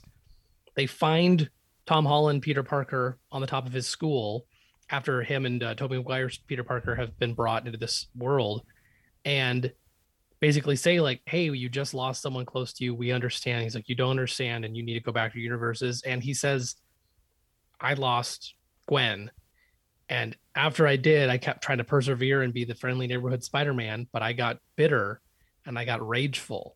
I like. I don't want that to happen to you. And I was like, this is fucking crazy to hear. Like, Yeah. this is insane. I to really because like they were there. I mean, there was plans for an Amazing Spider-Man three, and there they had even cast a Mary Jane. It was uh, Shailene Woodley was going to play Mary Jane, and so like you know that they were just like I don't think he, they were going to like have him immediately move on, but like I think that the the plan was for him to just continue to be Spider-Man, maybe mourns Gwen, and you know that, but like. I don't think they were going to go that path with the Spider-Man of him being sort of like a vengeful, you know, like bitter Spider-Man. And I really, really respect the fact that they did that with his that that way with the character in this movie, where it's just like, yeah, I went the path that like you should never go down, and like, Mhm. you know, we'll get into it, but like, you know, Tom Holland. So what does that mean? Like, there's someone tied up and it says like, you know, from your friendly neighborhood Spider-Man, but like his face is like fucking punched in and like all like is broke. slit. His throat is slit. You can't give him like a Cuban necktie. yeah, Damn, Spider-Man! Holy fucking shit! Um, I Is- love that. is But yeah, we, Snyderverse, uh, Snyder Man.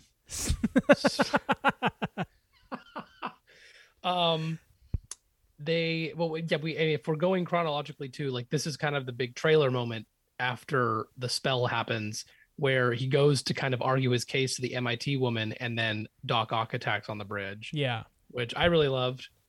And I liked I was confused in the trailer like why like his tentacles changed and like got all red. But it is because like in Spider-Man 2 he says he has like nanotechnology on the the things and they bond with the Stark tech. So I was Yeah. like, oh, that's actually pretty cool. Um, I thought it was very inconvenient for him. Like any villain that has any type of tech that like his suit touches seems like it would just like, oh, now I'm now I can pair to to it. other- Yeah. Yeah.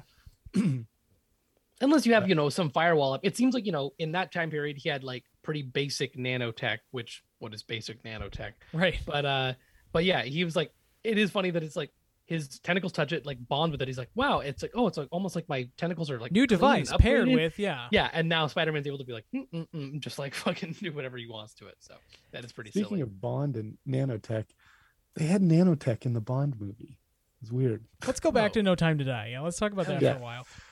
We'll talk about this afterwards. Anyways, uh, um they so uh, they capture Doc Ock, and then that is when he first kind of alludes to the fact that like you're going out and chasing a ghost. Like Norman Osborn, Is because dead. he shows up. He shows up at the very end before they get teleported to the little dungeon, but he's like he's dead. Like he he died in my universe. So that's a pretty crazy crazy revelation that like they're pulling apparently these villains from Different times. before. Yeah. Yeah.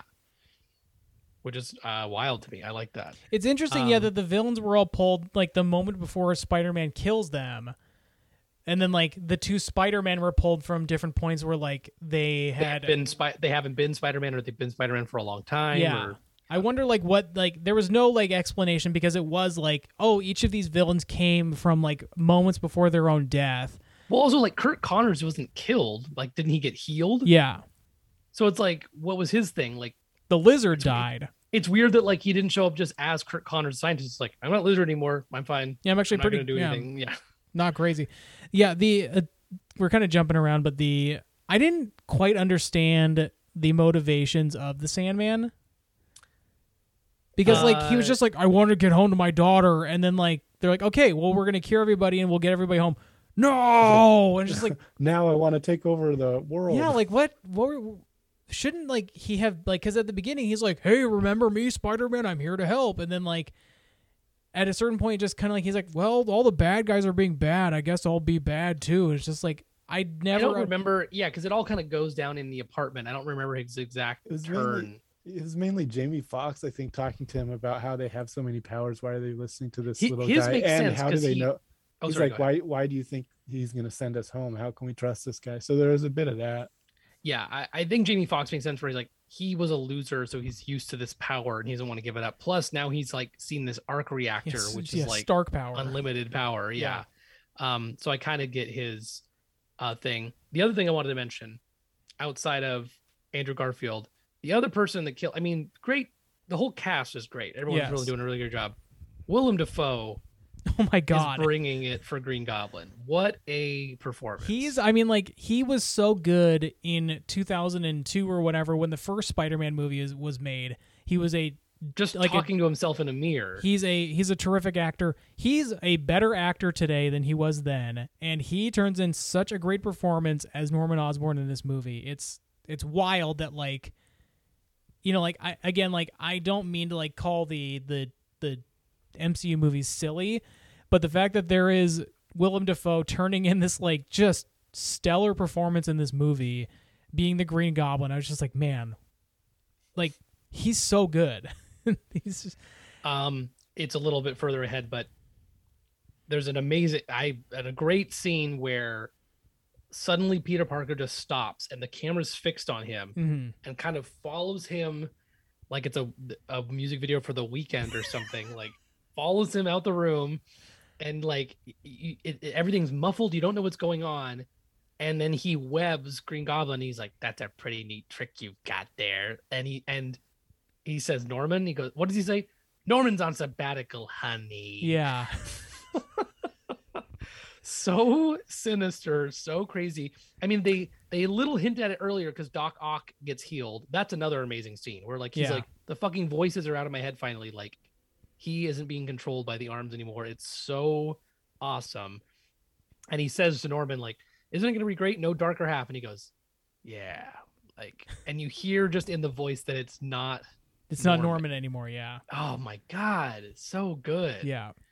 um which leads to just like that drag out fight that is very funny uh, happy happy hogan's apartment is so corny um they gave him a cpap machine which seems realistic um go ahead I- max I, I'm kind of curious about like how him fixing these people. I like that he, he was fixing them. That's how we will can- that we can help talk about this anything if later, they're but going how would- back to yeah. When they went back like moments before their death, It- that is funny to think about that, like, better. No, no, no, Peter I'm good, I'm good, I'm good. And they're like, oh, yeah like, yeah Peter like, Parker's Doc like, Ock's oh, yeah. my boy my boy i'm back Ooh, uh, uh," just gets like sent to the water um i think it's i think it's more the principle of like if they go back and even have a few moments to stop themselves you know or or they're depowered then surely my spider the spider-man in that universe like wouldn't kill them or wouldn't you know wouldn't do what they had to do if they Are- didn't think they had you know what i mean Are they That- going to remember their time there? Or like, are they still going to be fixed? Are they still going to be drowning in the water? Are they going to be all of that, the like, time jumping and the fact that it's ti different time periods and also different dimensions is very like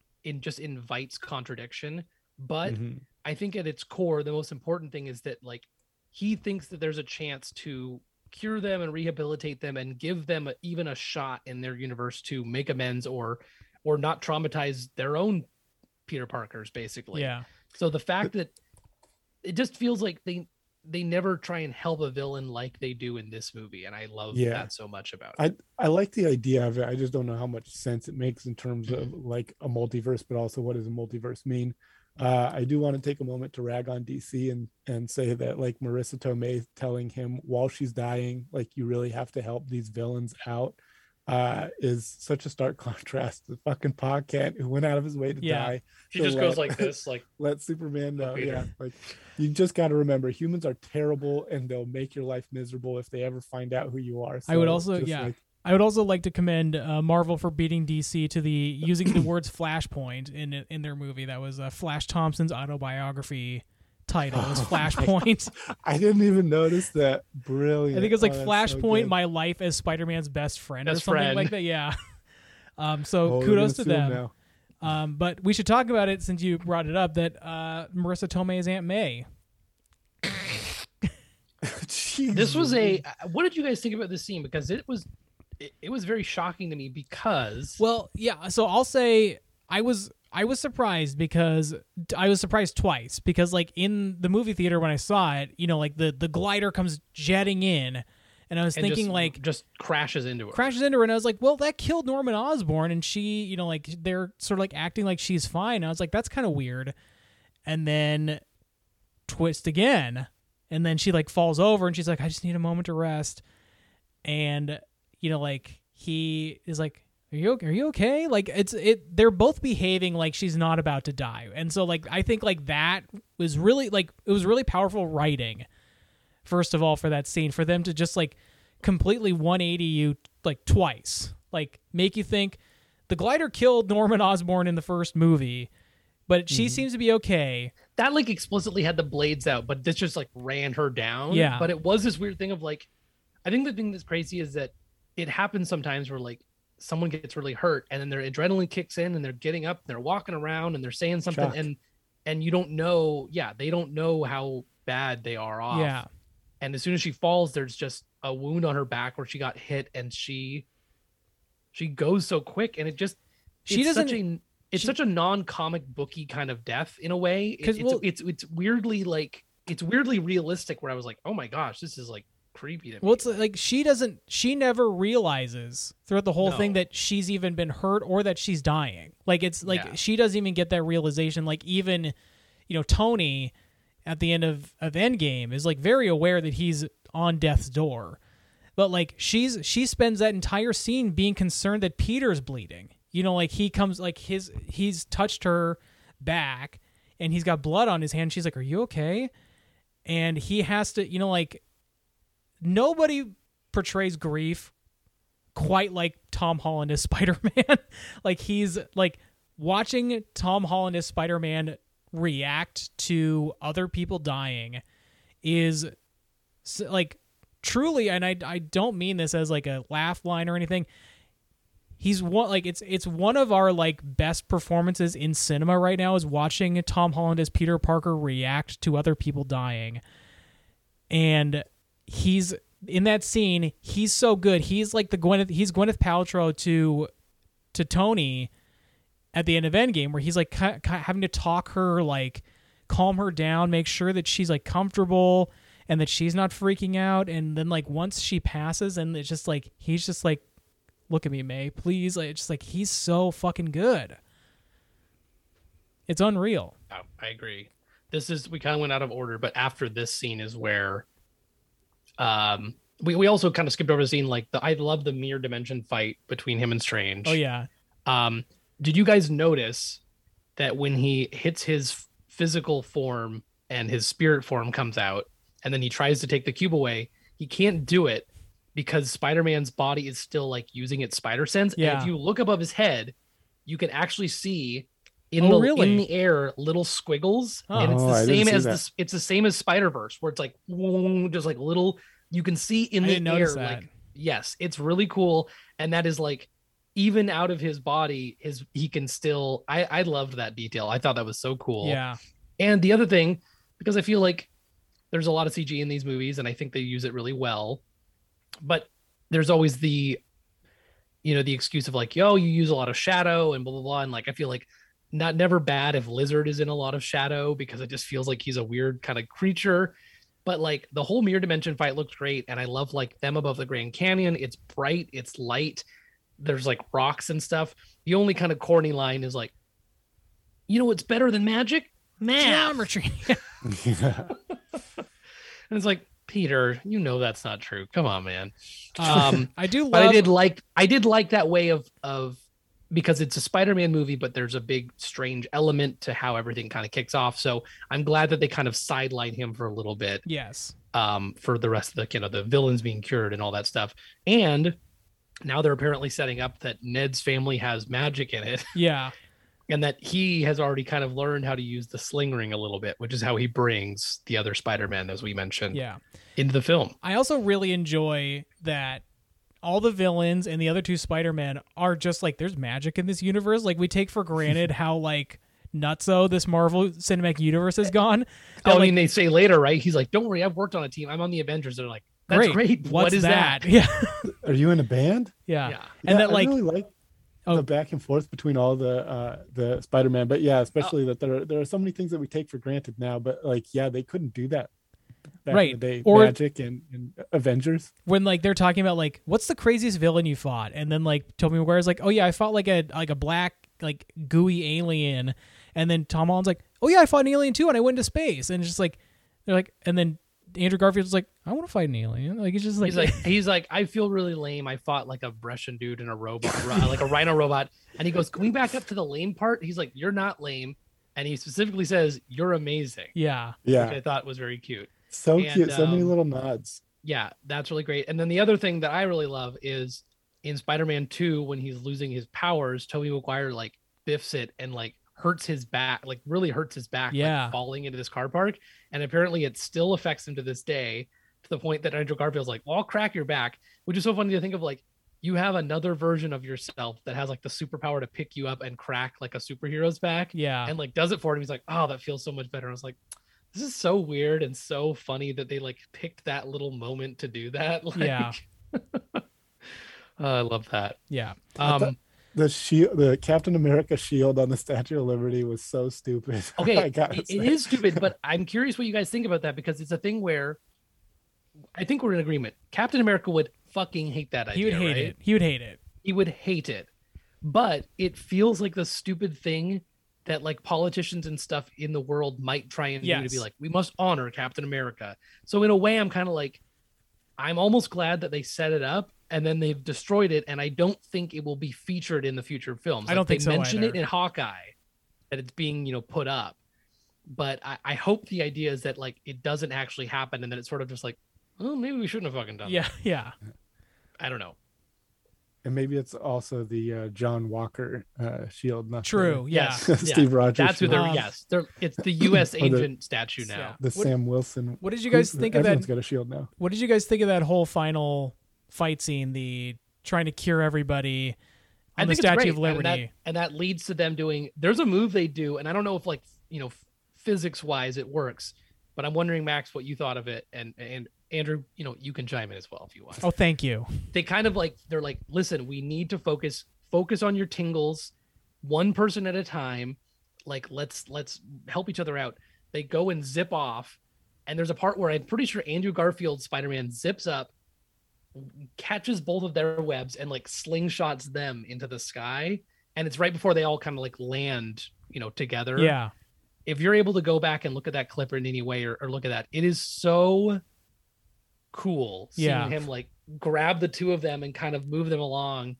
It's just, it's what you want. It's like, it, Spider-Man isn't. I mean, he works with the Avengers and stuff, but he isn't like a team player. Normally, he is Spider-Man roaming, you know, New York alone. So seeing like a Spider-Man like helping two others locomote through the sky, I just. I also really love. that's the There's a point where Andrew Garfield does like a move that I feel like is really common in the games, but doesn't get used in the movies as much. Where he flings up two webs and then uses them as like a slingshot for To- himself yes. to to catapult himself up a building. I thought like, Mhm. ah, I just loved seeing stuff like that. Um, Yeah. yeah. That whole the whole scene on the on the Statue of Liberty, I think, is so well choreographed and well written, and yeah, like they so they cure Like, Sandman first. cure Sandman first, then The Statue of Liberty now has a bunch of sand in it. yeah, canonically, um, they cure Lizard next, then they cure Max. Well, there's a little fake out. You think that Doc Ock grab, uh, shows up and grabs them. Yeah. And you're like, what the fuck? I thought he was like good. And then he tells like Electro, like, these are guys are mine. And then while he's distracted, just kind of like plunges the power sap kind of thing onto him, which I liked. A lot. I did. I also liked the the little exchange between Max and and Andrew Garfield Spider Man, where he was just like, he's like, you're like a you're you're a kid, and he's like, you know, like you're good looking. He's like, I kind of, you know, like you help the poor. I kind of thought you'd be black, and he's like, Mhm. oh, I'm I'm sorry. He's like, no, no you don't apologize. I just it's probably there probably is like a black Spider Man out there somewhere. I was And then he looks at the screen and he's like, could it be you? My yeah, casting calls are open. Um, and so yeah, they've cured everybody, and then Norman Osborn rears his. eh, eh, eh, Can eh, Spider Man come out to play? Yeah, God, he is so good. But yeah, uh, he's even though like the other Spider-Man have like you'd think at this point kind of tamed t- uh, Tom Holland. He gets into a fist fight with him, and he picks up his glider, and he's about to stab this motherfucker I with mean, his he glider. is also doing a great job of, like, he's like, "You're the reason she died. Yeah. she, she was there because of you." Like, he is pushing all the buttons. Yeah. it's perfect. And so he picks up the glider and he is about to fucking r- cut this guy through with his own glider. And then Tobey Maguire comes in, intervenes, stops him, and then fucking I- Green Goblin. Gets stabbed for I it. wait, I I like the way they did this because when he stops him, he doesn't say "You're better than this" or "You could do." it." He just looks at him. yeah, Mhm. He just like he he looks at him until Tom Holland realizes this is not what I should be Well, doing, he- and, and he, he already- stops himself. He already said how he lost his uncle Ben, and it's like he's clearly the oldest of the Spider-Men. So just he's got a much more understated role. Like he didn't he didn't pop as much as Andrew Garfield and Tom Holland for me. They were all great in the movie, but like I liked that he was a more of a quiet, like mature Spider-Man. Yeah. Like he'd been Spider-Man for a long time. He'd seen it all. He even says at one point, like him and Mary Jane like were having troubles and then like made it work out and stuff. So like I like that there's this like life that he led and continues to lead after what we saw that informs that like look. I yeah, think that's really cool. yeah, Yeah. Um, so they they eventually they cure. You know, uh, Andrew Garfield throws the cure to Tom Holland. He sticks it into Norman Osborn's neck, and he's just like, "What have I done?" So Doctor Strange is now preparing a new spell, uh, because the fucking multiverse is now like seeping into this universe. We see uh silhouettes of certain characters in the Yes. sky.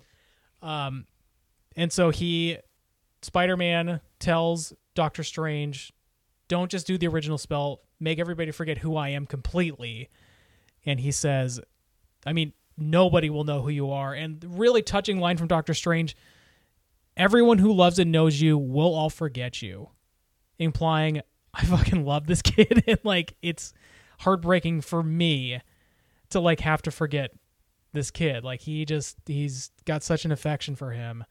I feel like there'd be a way for Spider-Man to walk up to Doctor Strange and be like, "Hey, I'm Spider-Man or Peter Parker." Like, you does I he really- forget that he fought with Peter Parker or Spider-Man? Period. Like dur- against Thanos. I think every That's what I, I'm. I'm very confused by that. Be, be, I think everyone remembers that Spider-Man exists, but Yeah. doesn't know that it's Peter Parker, right? yes, Okay, because it seems like there's some ways that it wouldn't work out. uh, That there are going to be gaps in people's memories where they just get to a point where they're like, "Why don't I remember this?" Like, I, I really, I, you could even because- you could even kind of say like because even Mary Jane in the end sort of like has a look on her face like, "Oh, that was weird," but like you're wondering like, does she have some small thing in the back of her brain Yeah. that she remembers? Uh, Doctor Strange even sort of jokingly says like, "Do you remember that like moonlight party at Kamar-Taj?" And Wong's like, "Uh, no." And it's like exactly. It's like so he's making whole other wizards forget right. chunks of time. Yeah, I do want to. I do want to get to that scene. So, Sorry. so uh, Peter goes and tells Ned and Mayor and MJ that they're not going to remember him, and I just love that she's like, "You better come and tell me because I'm going to figure it out. I figured it out before, and I'll do it again." Mhm. And so, you know, they have their their goodbye, which was really hard to watch. And then the most Spider-Man thing he's ever done is he goes to MJ's coffee shop to to tell her and and Ned that you know who he is and fulfill his promise. And he sees that they've both gone into MIT and like they have like like even MJ's like, yeah, I just feel differently about this. Like I have hope for something and like she's never had that before. And just the look of like they're better off without me and they're better off not knowing. And he's doing that calculus in his mind of like it's better that I don't tell them. Like it's just like that scene I cried harder at that than when Aunt May died. Or it's just like he's he knows. Like he knows that like their lives are better without him. Or at least like that's what he or at least like safer like without that association. Yeah. or- yeah. and just like I did- that that sacrifice is like that's what to me like that's what sets spider-man apart from other heroes and other things is just like the the great power great responsibility thing he knows that like as much as he wants to tell these two people his best friend and his girlfriend that they are such a big part of his life and all this stuff he just can't do it because it's it's just better for them that they don't know I don't. uh I I know that that's what they were going for. When I saw that, I thought, well, that's a betrayal of uh of MJ. Like she told Yeah. you specifically to do that. It's not your decision to make, and yet you're making it this way. Also, like I didn't really see how knowing him was that de- going to be that detrimental to them. Uh, it seemed like they were all right beforehand, and they would be all right accepted into MIT and friends with Spider-Man. It wouldn't really be a problem for them. Uh, so I didn't really get why he needed to make that decision for them. Um, and also, like she she did have hope before when when they were in there and like working on the cure for these guys. And Spider-Man says, uh, or Tom Holland says, um, like uh, like MJ says, if you don't have like uh, I forget Any what expectations, you won't be Yeah. disappointed. Exactly, exactly. And, she's, and then they go, "Let's go stops kick him. some ass," and he goes, "Cure some ass." But she she stops him from saying that and says, uh, like, no, like, it, you know, it's Yeah, I think I- it was. I think it was like uh, like he's almost ready to do it until he remembers that she has a cut on her head, and once he Yeah. sees the cut, then I think that's kind of the tipping point of like, oh right, she got hurt. Like, yeah, it's not even just that you won't might maybe you won't get into a school and people aren't going to be taking pictures. It's that like anyone who knows that you're even associated will come after you, and he already has like a rogues gallery of people in the universe that might want to hurt him and people he loves. So it's it's this selfless thing of becoming the friendly neighborhood neighborhood Spider-Man, but now like not even having like your May yeah. and your MJ and your Ned. he with has you. no one. It's- No one knows This who is- Peter Parker is. So this also like didn't it didn't really make too much sense. To How did he rent an Um, apartment? How did he with like no history whatsoever? Like how did he? well, yeah, You got the rent In rent. New York. I wish it was the guy from number two. Me too. um, but just how Happy Hogan didn't didn't even know he existed. Like, But he knows who somehow Aunt May dated- is, but he doesn't know who Peter Parker Aunt is. May for years and doesn't know that Peter Parker even exists. Like that's some he never his the that her her her nephew's door was always closed. She never met never met him. yeah. See, that's I, the kind of I, stuff where I admit that there's all these little loopholes, but I feel like it's one of those things that how satisfying will it be when the people's memories get flooded back or he does admit, you know, hey, I know you, blah blah blah, or something happens with the multiverse where Yeah. like memories get combined from multiple universes and like MJ's like, I remember, I remember you, I remember everything. Like it's gonna rock. Yeah. So having these little Yeah. things, I think, kind of enriches it. Like there, there's the possibility that Ned, who was like, "Have you had a best friend?" He's like, "I did." He turned into a supervillain and like died in my arms. And he's like, Yeah. "Uh, "That sucks. I'm, I'm never gonna do that to you." But like in the comics, he does become a villain in some right. iteration. He becomes So a hobgoblin. Yeah. I think it invites this this mystery and potentially sets up, you know, these very cathartic kind of like payoffs. I did. in I did really love that scene when he tells when he tells Tom Holland Spider Man, "I'm never gonna I'm never gonna betray you and become a supervillain." He's like, "Okay, thank you." Like I just I just They also focused for a while on the fact that Tobey's the only one who can like like generate web and stuff himself. yes, yeah. That came out of your body. Yeah. Does that He's not like, is that the only you? place it comes out of? Yeah. And he's like, It's actually like- comes out of my bum bum bum bum bum bum bum bum. And the See, yeah, whole, the scene missing. for a bit. Yeah. um. Yeah. So he he decides to to. I mean, like, so basically, like, even the the Stark Tech suit would not work because there's nobody for it to facially recognize with the suit. So he's now even the technology's memory has been erased. Well, it would because like he never existed, right? So even like the programming t- It, for it to be it auto kills him. Like, it it goes like, into kill mode, yeah. Like Um, so he's It he just crushes like a can. he puts together he knits his own very very familiar Spider-Man costume. it looks like the very old school one, and it's Yeah, like pretty the- blue. the lighter- I, I dig it. The lighter blue on the on the underarms. I was just like, I am really excited to see that costume in action. It's so shiny. Yeah, It is pretty shiny, but and then we Uh, get did- a oh sorry, Max, go You- ahead. Go ahead, finish it up. I was just gonna say we get the after credit scene where uh, Tom Hardy's Eddie Brock is drunkenly ranting to a to a bartender who's like, "And you're telling me about these aliens and uh, you know somebody who's inf- obsessed with rings, and you know Venom's going back and forth with them, and all of a sudden he gets shifted back to his to his reality, but he leaves back leaves behind a little bit of black goo on that bar top. Did And you uh, re- did you recognize that uh, that bartender? No. Football is life from Ted Lasso. Oh. What if he became Venom? What I was just gonna say, yeah, don't forget the bartender's famous turn as Agent Venom. Chicken and uh, chocolate is life. Yeah, they did. Uh, they did uh, dye Flash Thompson's hair blonde, so he's he's he's halfway there to Agent Venom.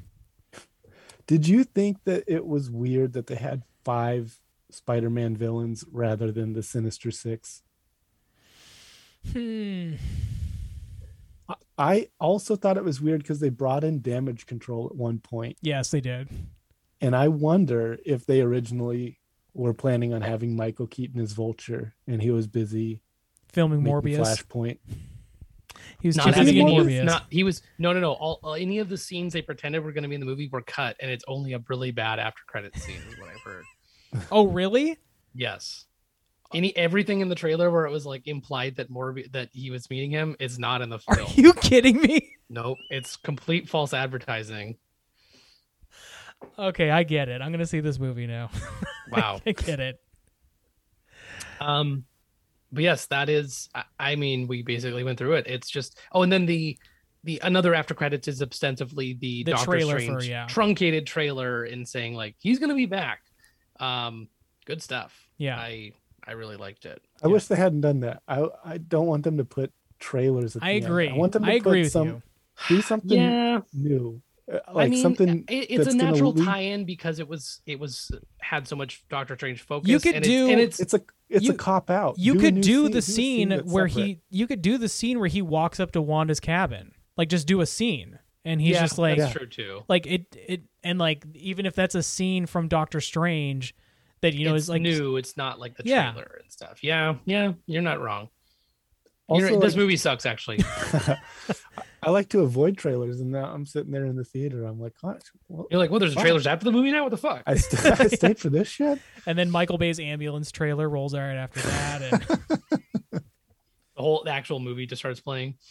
Except uh, uh, Mysterio is in the back of the ambulance. oh no. It's Quentin back, he's back. uh any final thoughts on Spider-Man No Way Home before we head out? It's great. Go see it. You already said it's an it's S S for Spider-Man tier Marvel film. Yeah. Uh, and in and I in my hope is that it sets up a new Tom Holland trilogy where he is now the friendly neighborhood Spider-Man and is having to do things on his own. It should be interesting because that, that's been so many people's complaint. Oh, he's he's Iron Man Junior. He's got all this. Oh, he's so you know tech savvy and he's got like auto kill mode. And it, it Iron Spider. It's not. He's not really Spider-Man. And I feel like now we've had the three movies of origin, three movies of him from a very early in his Spider-Man career joining the Avengers, doing these adventures and kind of learning and growing and suffering. And now Yeah. he's at this point where he has sacrificed everything, his own identity to be continue on as this vigilante. So Yeah. excited to see where they do with it. Max? Are we gonna get an MCU Miles Morales? I wonder. I kind of think they probably. I probably. want a can't Secret because, Wars and I want Miles Morales to come in. mm, I think Well they they I- did I wonder introduce if his uncle in the first one, so They did, but I wonder if they could actually do it now that Sony's got into the Spider Verse. I wonder if they're a- they're if they want to like. if they want Uh, Miles Morales for themselves. Yeah, exactly. Yeah. Oh God. We'll see. I'm Well, I excited mean- to see more of uh, Daredevil, though. Uh, Charlie Cox. I hope that Yeah. he shows up in um, in She Hulk, maybe representing Happy Hogan. Maybe she'll be rep- representing Happy Hogan. We'll see because he Yeah. needs a good lawyer. He sure does. All right, everybody, that'll do it. Uh, thanks for sitting through this long episode. We'll see you next time. Bye. Bye.